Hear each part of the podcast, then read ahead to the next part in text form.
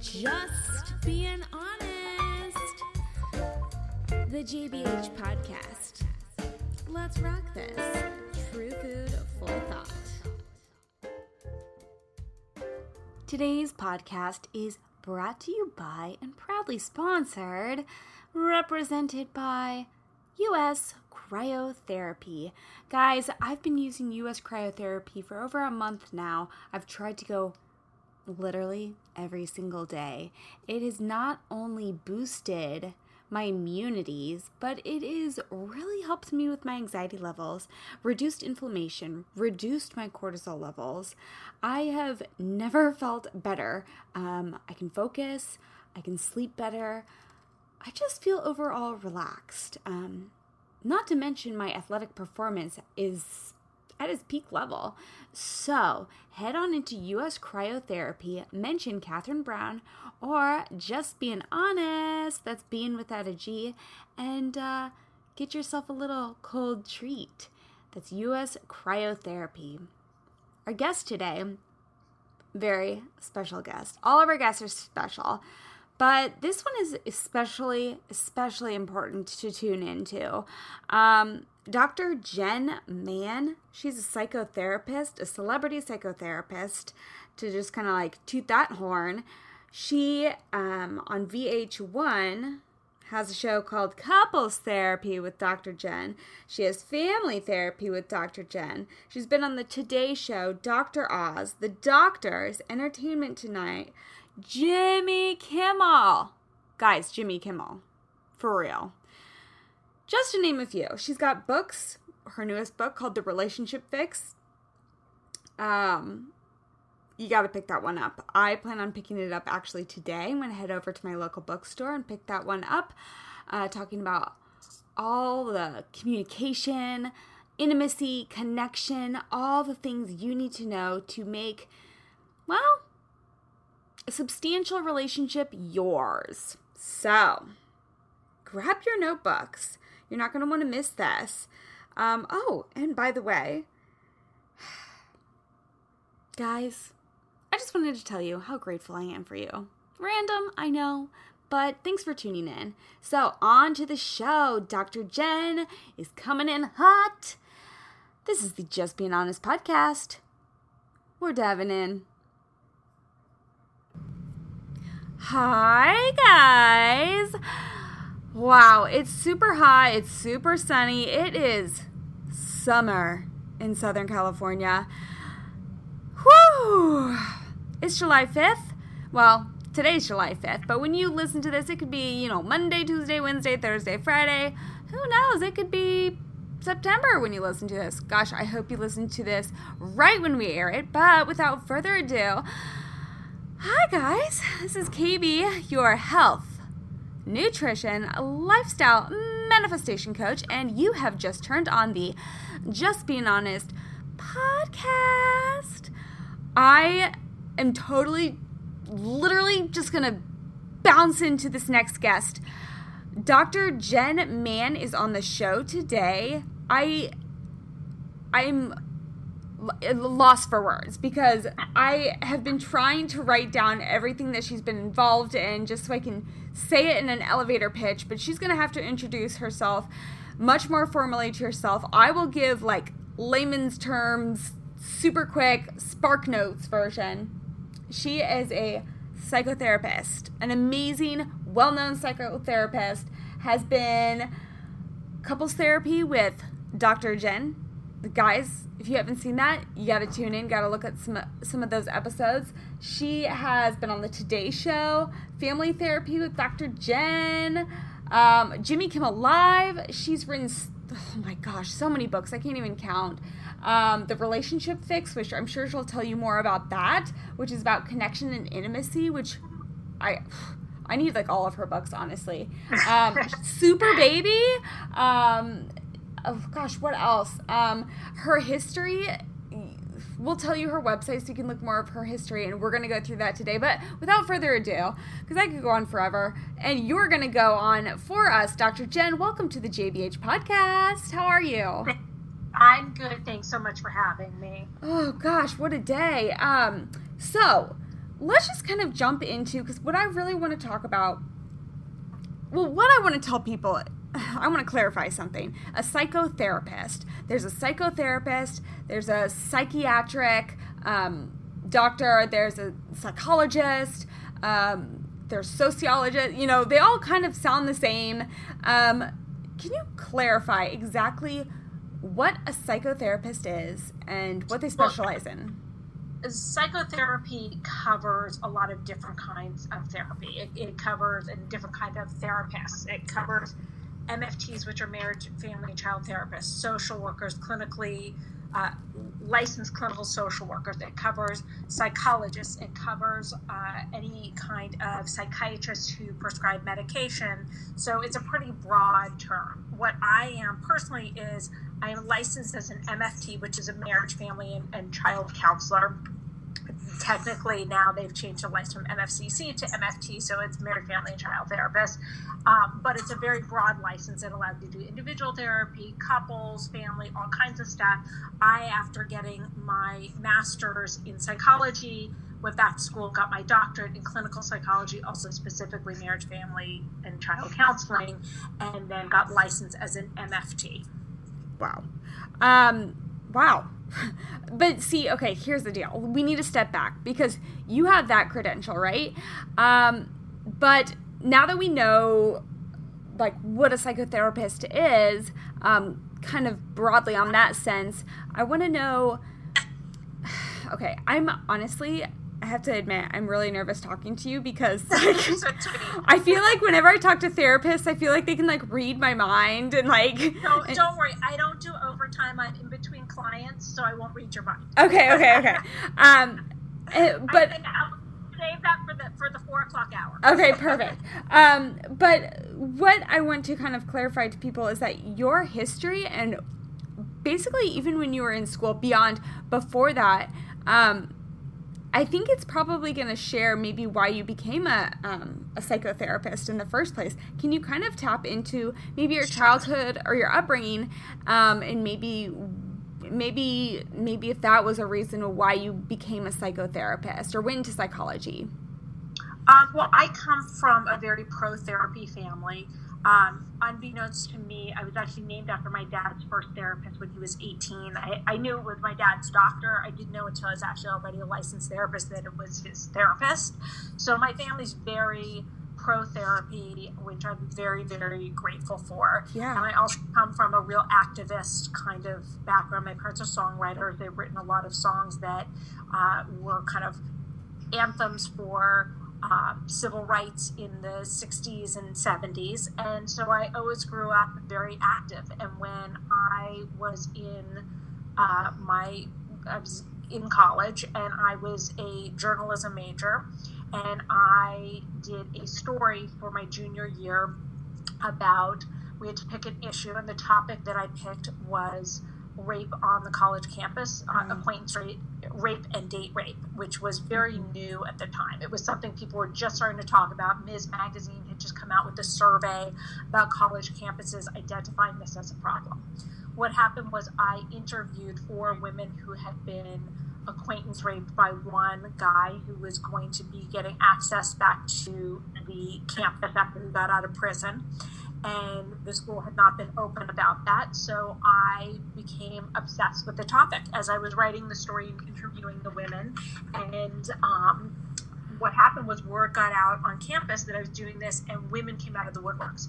My teachers, my internship bosses, other students all came forward to tell me about their experiences, and I felt like I had to do something. That yeah. activist in me got triggered, and I felt that I either needed to go into law to help women or psychology.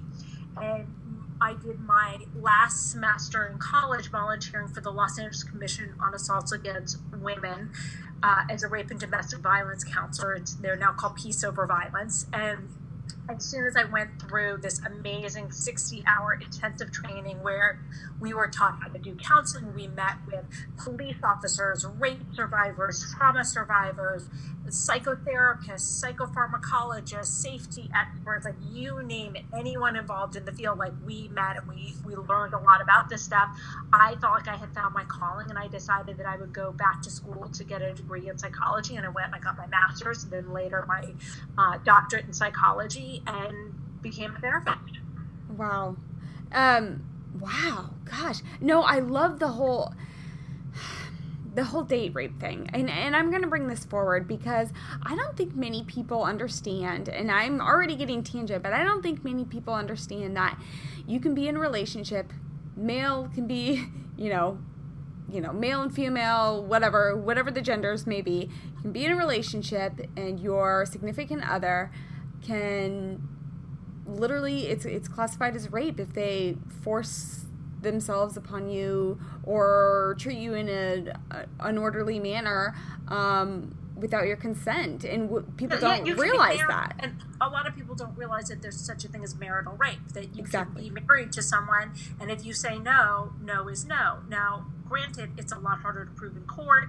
It is a it is a much more um, difficult case when it comes to the law, but it's valid and it's, it's still rape, whether you're like whether you're married or not. If you say no, the answer is no. Exactly and people don't realize that and and one thing that kind of comes clear to my mind is um, i mean it, it's more common than people even realize um, you know And that's what I discovered as I was doing that story. That Yeah. because so many women came out and talked to me about their experiences, which I felt very grateful that they were willing to share something so personal and so vulnerable. Um, I realized what a huge problem it was, and I felt like I had to do something.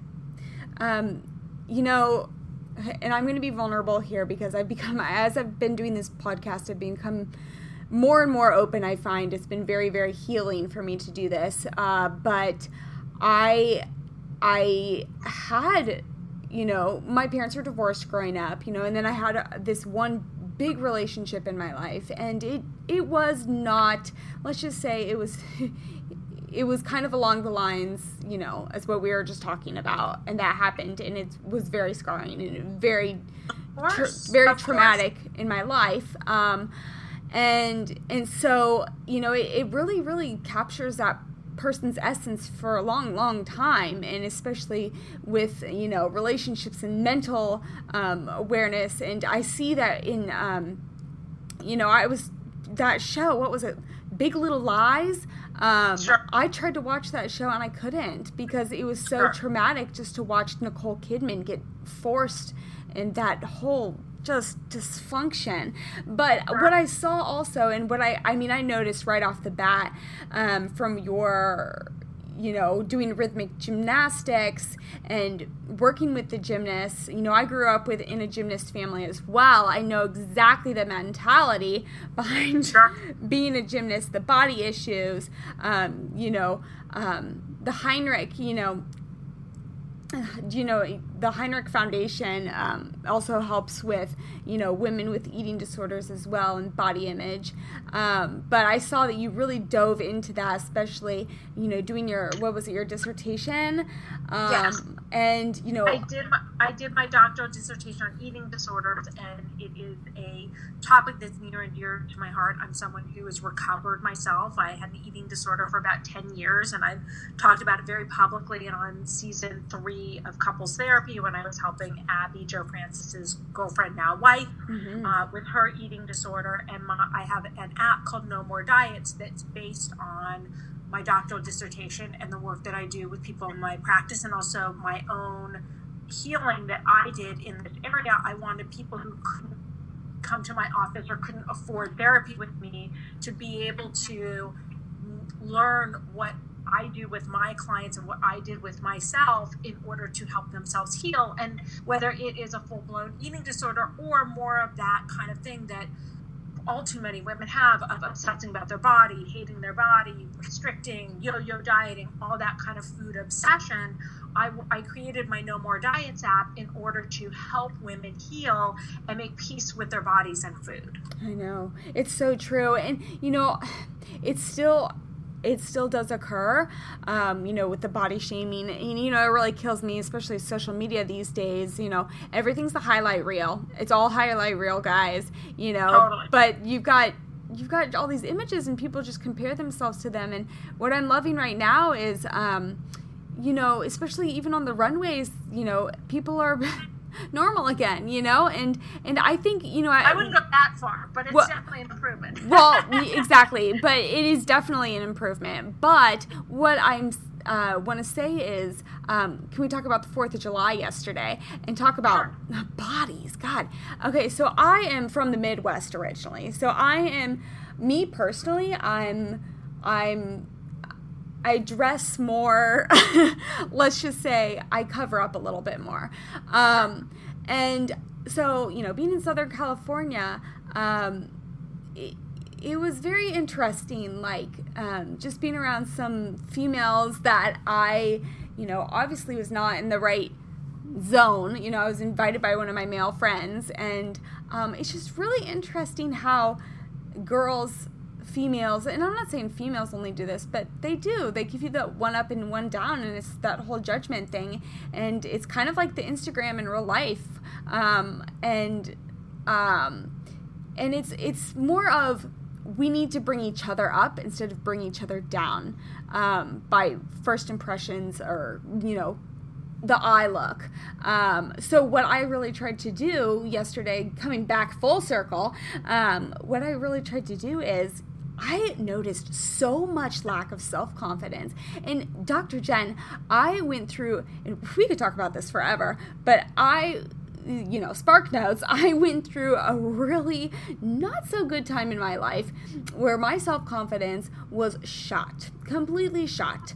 And I would have loved for someone to just, a stranger even, to just come up and be like, you've got this, you know, or blah, blah, blah, you know, just say something random, even when you just have low self confidence. But to be in a room of, and I'm just going to say this, Hollywood wannabes, and, and, and for them to not want to talk to you because obviously, you know, I'm not drinking alcohol, I'm mm, drinking my bottle of water, and, and, you know, I'm, I'm trying to bring them up in turn. You know, they don't want to talk to me. They want nothing to do with me. And I'm trying to say, oh, well, you know, compliment them on anything they have just to give them a little boost of confidence. Um, and I went totally tangent on that. But body image, completely body image. And that also, in turn, you know, like you were saying, um, eating disorders and especially with the gymnastics side of that. Uh, what did you see in the gymnastics world? And you still work with gymnasts here today, correct? Yes, um, but to back up for a second, and you know, I also think that we have to, as part of our self care, really look at who we surround ourselves with. And sure.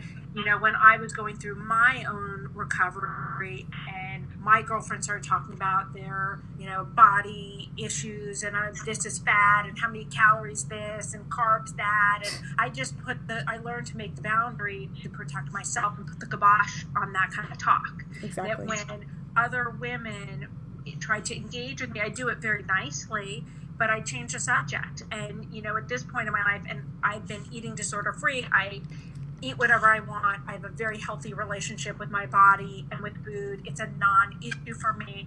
And if other women I'm around get into the body criticism stuff, I'm just not interested in it. To me, like I'd rather talk about politics. I would rather Yeah, talk God. about fashion. I'd rather talk about pretty much anything. So to me, it's I don't I'm not interested in that, so I don't engage. Mm-hmm. But I think that it's important to look at one the boundaries that you make with people around you and two who you're hanging out with and if you're hanging out with people that feel superficial or uh, you feel don't accept you because of how you look or what you're wearing or anything like that then stop hanging out with those people Oh, That's yeah.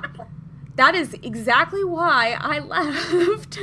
I, I mean, I just I don't have time for that anymore. I'm like these people are children, you know, and I'm just like I just you know I went to you know obviously support my my guy friend who was probably the nicest one there. But anyways, I went to support him, you know, go say hello. I spend, you know, my whole I'm actually I'm an outgoing introvert.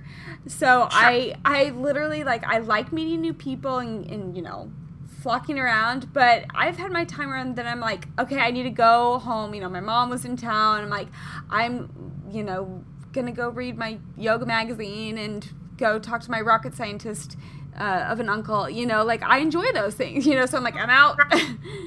So, um, but yeah, no, I totally agree. Who you associate yourself with is key to any relationship. So let's move upon on that step of associating yourself with relationship. Let's go into. Um, do you mind if we talk a little bit about, um, since we're kind of on the love aspect of self care, body love?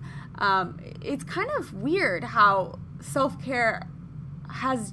I feel like now it's really being thrown out there um, in apparent you know people are like self-care self-care self-care self-love self-love self-love. And why is that so do you think? Why do you think just now it's it's so important and people are almost bragging of self-care? Um, why do you think now? Like what do you think what's is going on in our society that's making us want to like brag about that? Well i think that um, a lot has changed in just the way our society works. And I think that we typically have jobs that are 24 7 whether we work for ourselves doing a podcast or a blog or in a company we have to be accessible to be successful in this day and age pretty much around the clock you know most companies well there's some that have good boundaries but most companies expect you to be reachable on your cell phone at all times, to be able to text you late at night, hey, I need that report in right away, or, you know, willing to do a, a blog post late at night, to do whatever it takes. And I think that the demands of what it takes to be successful to earn a living in this day and age is exhausting. And I think that as a result, that people are getting really burnt out and and therefore there's a greater need for self-care. And it was something that wasn't even a concept you know a decade or two ago. But i think it's great that it is. Yeah. I think it's also the you know social media stimulation. Like we're spending so much you know engagement all the time that we're just yeah we're burnt out on that as well and yeah. and you know what i I turned 30 this year and I have never loved a bath more. You know, like I am with you, sister. oh my god, I am like seriously, and I'm I will completely admit I am the youngest grandma you will ever meet. Like I five o'clock, 5.15, 5.30, I'm like, whoop, bath time you know i'm starting to shut it down you know like i go to bed at nine i have like this whole routine that i do you know and i'm like oh but I feel great, you know, and it's I think it's really important for people to start practicing that because once you can and I think you'll completely agree on this, you know, um, once you find who you are and what you like, what you value and how you love yourself, that is the only way that your vibrations can attract the right person in return if you're looking for a love relationship or or you know not looking but or, or even a friendship. Exactly. know yourself well and to have boundaries because otherwise, in every area, whether romantic or not, you're not going to end up attracting things that are good for you. Exactly. Um, or even like be able to stand firmly on your feet in a work relationship. Um, you know, I learned that as well. My con- once you love yourself and give yourself time, it's kind of like who was it that told me? I don't know who who told me, but they basically said, you know, in an interview, you've got to wear your best shoes, right? Because people will look at your feet and notice that if you take care of your feet and give, you know, it's not about having like the most expensive shoe, but if you give your your feet love and attention, then that means you give yourself love and attention. Um, so it's it's kind of along the same lines, you know, geekily geekily enough. But um, so I want to go into that. Let's jump into love and relationships on that aspect. What do what is like the most common thing that people are coming um, coming to you about and talking to you and reflecting um, to you about? Um, well, I would say probably relationships. That's probably the number one driver for most people because whether it is your relationship with your loved one, your romantic relationship, your relationship with your boss, your relationship with your friends, your relationship with your family members, that tends to be kind of the uh, nucleus of our lives. Now, is there a common is there a common relationship pattern that you're seeing? Like, is it communication? Is it intimacy? Um, is it you know? To me, when it comes to romantic relationships, it always comes down to connection. Yeah. What type of connection? What are we talking about? Well, for example, there um, was a researcher, uh, M. Gary Neuman, who did one of the biggest studies of cheating men and cheating women. And what he found was that only in 7% of the time for women and 8% of the time for men did they cheat because of sex, purely because of sex. Mm-hmm. Over 90% of the time, the reason why they cheated, the number one reason, was a lack of emotional connection or a combination of a lack of emotional and sexual connection. Mm-hmm. So to me, that's the glue. I mean, you know, I always operate under the assumption that there's a certain level of trust, there's a certain level of love and care and, and kindness in a relationship. But when we look at really kind of the more advanced stuff and kind of relationships that go the distance, connection is is key. That is, I mean, I, I completely agree on that. I think um, first and foremost, the beginning of all of that starts with communication and communication with the vulnerability side and being able to be vulnerable and saying, "Hey, you know, this is this is what I feel. You know, I've learned to say this is what I feel instead of you did this. Um, but sure. this is what I feel and this is what I need. Um, you know, and and I think that's highly important because I feel like okay, let me. I don't know why I started whispering, but when I when I um, got together with a friend, um, we were on a hike. And we were talking about, we're really good hiking buddies, um, and we were talking about the town that we live in currently. And he mentioned to me, and of course, I'm like, I feel so naive. He's like, Did you know that there's a huge swinger pop, um, population pretty, you know, in this area. And it's like, what? Like, it's so what funny that you mentioned that because actually I, I have a column in InStyle magazine called Hump Day with Dr. Jenn. It's a sex and relationship column. And my next column is all about sex parties and swingers and all of that. Now, now, is there? Can I ask you a question? Is there a code word? Like, how do you get invited to something like that? Like, so say you're like at dinner with like your neighbors, you know, and you're like, and they're swingers, and you like you're swinging. Like, is there? Do they just bring it up? Like, what? What? Like, I don't get I mean, it. Look, first, first of all, in this day and age, there's an app for everything. There, there oh are God. sites for everything. Like there there are vacations based on swinging and sex parties so it's actually not difficult at all there are event eventbrite for swinging and for sex parties so in, in terms of a couple coming on to another couple, you know, they may test the waters, they may ask questions, they may flirt a bit to see if the door is open. But, you know, in general, if you're someone who is looking to check this out, most people check out the apps. Now, have you ever recommended for like if you had a couple that came in and they had kind of like let's just say some staleness in that aspect of their life, have you ever recommended for them to spice things up by joining a swinging group? Absolutely not. And I talk about this a lot in the Relationship Fix, Dr. Jenn's six step guide to improving communication, connection, intimacy. The last chapter of my book is, is about sex. I have no judgment who sleeps with who, how many people are in the room, how they do it.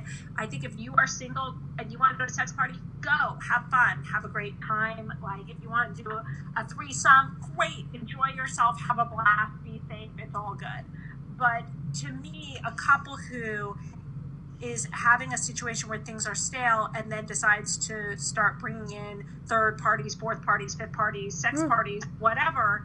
To me, the answer is about fixing what's stale. How do we make things not stale? How do we learn new techniques? How do we learn better techniques? What can we bring into the bedroom, whether it's toys, costumes, fantasy, porn, whatever it is, in order to make our sex life more interesting? So the couple who is having a stale sex life and who doesn't put the time and energy into the sex life between the two of them is is doomed because whether you go to the party or not we have to put time and energy into our relationship. We have to put time and energy into our sex lives. We have to put time and energy into all of it. We don't get to be passive babies in the crib anymore. That we have to be adults. We have to take responsibility for our relationships and do that work. And understand, I'm not saying people go to sex parties are not adults, but I'm saying people who seek to put a band-aid exactly. on a stale sex life by bringing in third parties are not going to solve it. Oh. They're not they're doing the hard work is is the way to go about that. The people who are involved in non-monogamy, who are in the kinky life, all that sort of stuff, more power to them. Those are people who typically for it to work well. And again, I don't recommend it. In in my almost 30 years of being a therapist, I have not, I've yet to see it work for the long term. It's always fun in the beginning, or usually sometimes it's not, but it, eventually it tends to create problems. But for people who do do that successfully, and I know there are some out there that do, they're very specific about the rules that they follow. That they define their non-monogamy slash monogamy in very specific ways. They constantly have discussions about it. They constantly check in with each other to see is this still working for you? Is this not? How do you feel about this person? How do you feel about that? And it's very possible to break those commitments even in an open relationship. Because, for example, if you're a couple who says, okay, you can um, sleep with other people as long as it's not one of my friends, and then that person ends up sleeping with a friend yeah. Or, okay, we're going to do a threesome with this person, but I don't want you sleeping with them alone. And someone slips and does that. That's still a breach of that trust and that connection and that that promise made. It's crazy. You know, I I just can't even think about that. I feel like that's so much work. Like that's like another job to like. Oh yeah. you know, like uh, like I I. I I'm not in a relation like I'm technically single right now. You know, I've tried dating. I'm it's I'm very particular and I, you know, I have so many passions, you know, projects going on in my life. I'm I am self-sufficient, you know, I, I'm a lover. I'm a big lover, you know, like it's not saying I'm like Xing out like a relationship in my life, but I'm I'm at the point where I'm like I'm not going to play games and for for that just seems like a lot of work, you know? Like, yeah. And so, can we go on to like modern day dating right now? Because I'm sure you've had a lot of also people come in that say like, I I don't I, I'm not a bad person, you know, but it's hard to date these days. And I'm gonna raise both my hands right now, Dr. Jenn, and say like it is so hard. And people will like almost look at me like I have a disease and say like you don't have a boyfriend? Like why not? You're so pretty and you're so smart and, and I'm like I don't I'm not dying, you know, like I I just, you know, I I'm not going to just give myself to anyone, you know, but it is hard. I have to admit it is hard to to meet someone that's really honest. You know, there's so many dating apps out there. I've heard the the percentage that like at least 30 maybe even more 30% um, or more of the people on dating apps are actually already in a relationship and that freaks me out um, well, but, but also some of them are doing it like we were talking about earlier about open relationships with the consent of their partner you know like i've had clients who are in open relationships or who are married but like to bring in a third party who are on like an ashley madison or one of those kind of sites to find a third party and the other their spouse knew mm. So it's hard to know how accurate those stats are and what they really mean in, in today's age. But look, here's the thing. I, I think that as women, we tend to feel more pressure to be in a relationship, but you really have to let go of what other people think. And the truth is, most people are just making conversation. They don't give a shit. Like, honestly, they're being complimentary. They're saying, oh, you're so terrific. I can't believe you uh, that you're not in a relationship. I, I, wouldn't give it too much energy. Mm-hmm. You know, I, I believe in, in the 30 second rule. Nobody thinks about anybody but themselves for more than 30 seconds. So that person in the mm-hmm. party goes, Oh, Catherine, she's so amazing. She's so fabulous. I can't believe she has a boyfriend. And then they go back to thinking about themselves. What am I doing for dinner? Did these jeans make my ass look fat? The boyfriend hasn't called me. They don't really don't give a shit about you. No offense. No, but that's so true. I just heard that the other day too. They're like, they don't care. They don't care. Yeah, most people don't and you know they're making small talk and they don't realize that they're hurting your feelings or offending you because that's a sensitive subject for you but your job is on working on making it not a sensitive subject for you. Yeah, exactly. Um, so let's jump a little bit further here. Um, talking about love and maybe kindling a new relationship. So I'm going to give you a scenario. Uh, may or may not be true or have maybe been asked by a friend. Um, so, um, someone that has gone through um, maybe a neglectful past relationship in their life or um, an an abusive relationship in their life, whether it was verbally, physically, you know, the date rape. Um, how you know people will be like, you've you've gone through, you know, trauma, but how long is how do I word this? Like how how much time? Like like Are you talking about the people who are like, oh get over it already? Yes, exactly. Like how much time I, do you need? I, I don't think there's a timeline for for trauma, but I do think we have a responsibility to ourselves and to those we have close relationships with to do the work on ourselves to heal. And that, what that I that I believe that trauma has an enormous impact on ourselves, our ability to trust, our ability mm. to have relationships, our reactions to things, our triggers, all that sort of stuff. But we have a responsibility to work on healing it. And you know, I can't tell you how many people I call my radio show or, you know, reach out to some couples therapy or things like that and, and say, like, I really want to get better. And I say, great, what are you doing in therapy? What are you working on? And they say, I'm not in therapy. Well, nothing's going to heal. If you're not working with a professional to heal then nothing's going to change. It's, if you broke your leg, you go see a doctor and they put a cast on, and you might have to do physical therapy, and you do good things to heal. It's the same thing for the psyche. Mm-hmm. So, um, if someone's not in therapist, what can they start doing on their own?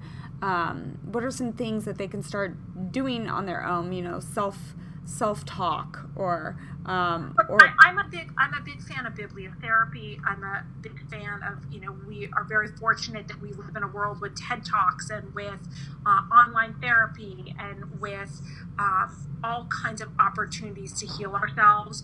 But I am a big believer in, in books. I know that that I recommend them to my clients all the time. I've gotten a lot of healing and insight from them as well. But the myth about therapy is that people can't afford it because the truth is pretty much everyone can afford it because all throughout this country there are clinics. When i was in grad school we are required as therapists to do 3000 hours under the supervision of a licensed person. We work for free.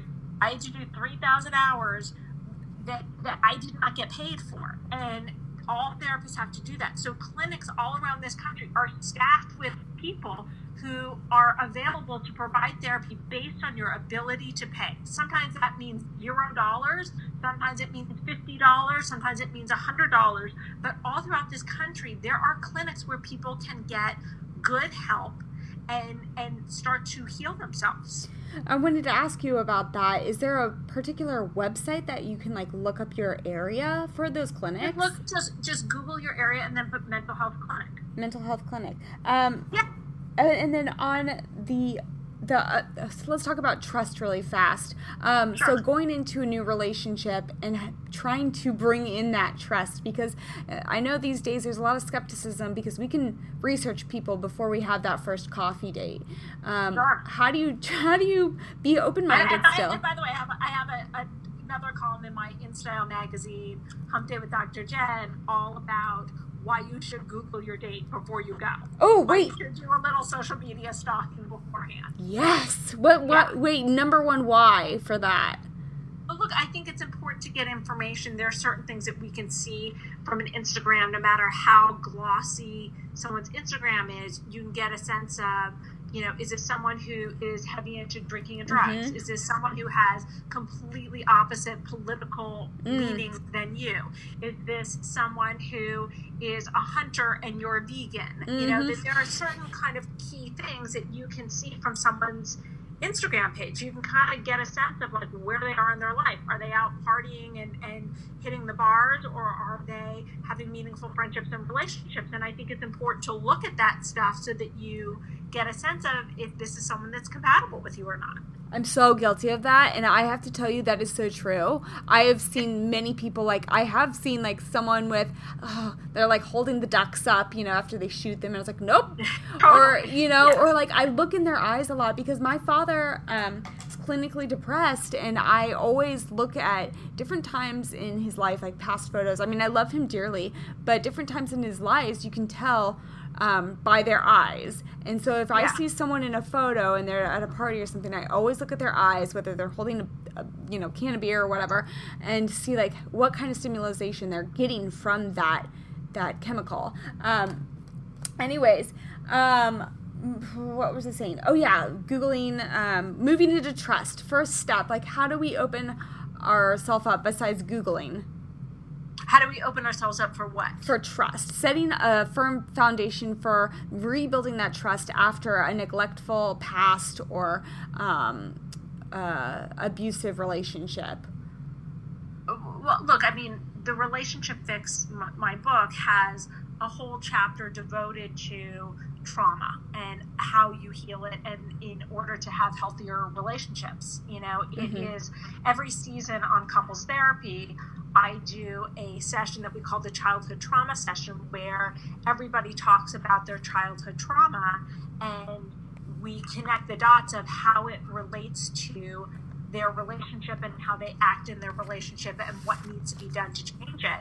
But that's it's such a, a, core thing, but it's not an easy fix, you know. But I really do go through it in the relationship fix, talking to people. Again, you know, it's one of those things. I wanted people to be able to pick up the relationship fix and have the experience of having therapy with me, mm-hmm. and have the experience of understand. I go through every different kind of trauma possible. Everything from kind of the more traditional traumas that we think of, of you know, rape and molestation and physical abuse and emotional abuse, to things that a lot of the time people don't even think about, like going through a divorce or the loss of a parent or having a father with depression. That I talk about all those different things and how you're likely to be depressed or how you're likely to be impacted by it and acting it out in your relationship.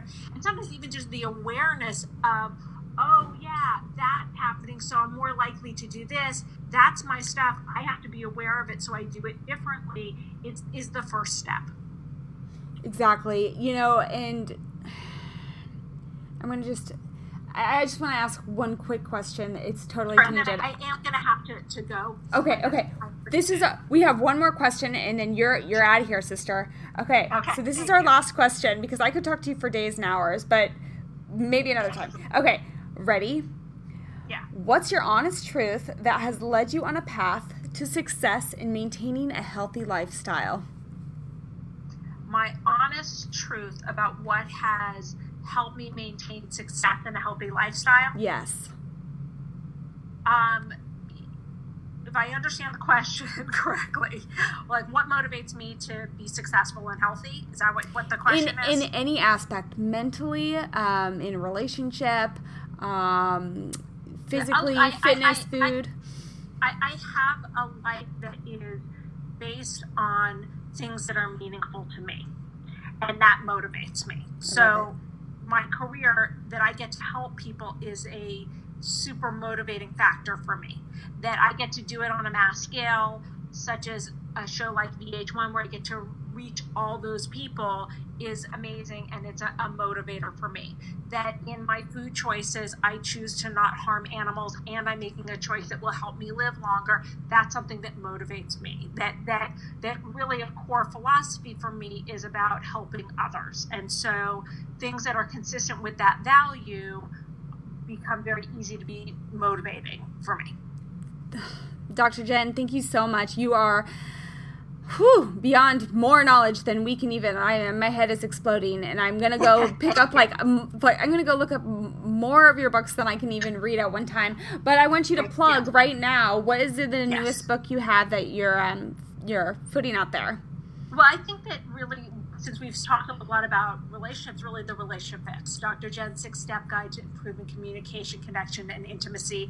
And that book is is particularly um, I, I feel like I was able to cover what would be a couple years of therapy for the reader mm-hmm. um, in the way I wrote it, giving examples, pointing out things that people may be doing, giving tips and tools, being very specific, asking questions. There are quizzes in it, there are suggestions, there are um, things that people can do by themselves or potentially with a partner. A lot of the time, people will say, Well, I'm not in a relationship right now. Should I read the book? Absolutely read it before you get into a relationship so that you go in having the skills and knowing what your triggers are and your issues are. Definitely. Dr. Jenn, um, in the show notes, we're going to include all of your social handles. So, guys, don't you fret. Um, we will include all of those. Again, I am so, so, so thankful and grateful for your time and your energy and just your knowledge. Um, again, guys, this has been another amazing episode of the Just Being Honest podcast. If you have any questions or comments, please do feel free to write them in. Um, we're on Apple iTunes under Just Being Honest. That's being without a G. Um, and uh, rate us, review us, let us know what you think, and tap in, ask Dr. Jenn a question. Um, look her up. We'll put all, again, all of her information in the show notes. Um, again, it's been a pleasure. Sorry, I was so nervous, but I just I want to know so it. much. I, I, appreciate it, and, and, thank you so much for having me on the show. Oh, thanks, Dr. Jenn. We'll talk to you soon, okay? All right. Take care. Bye. Okay.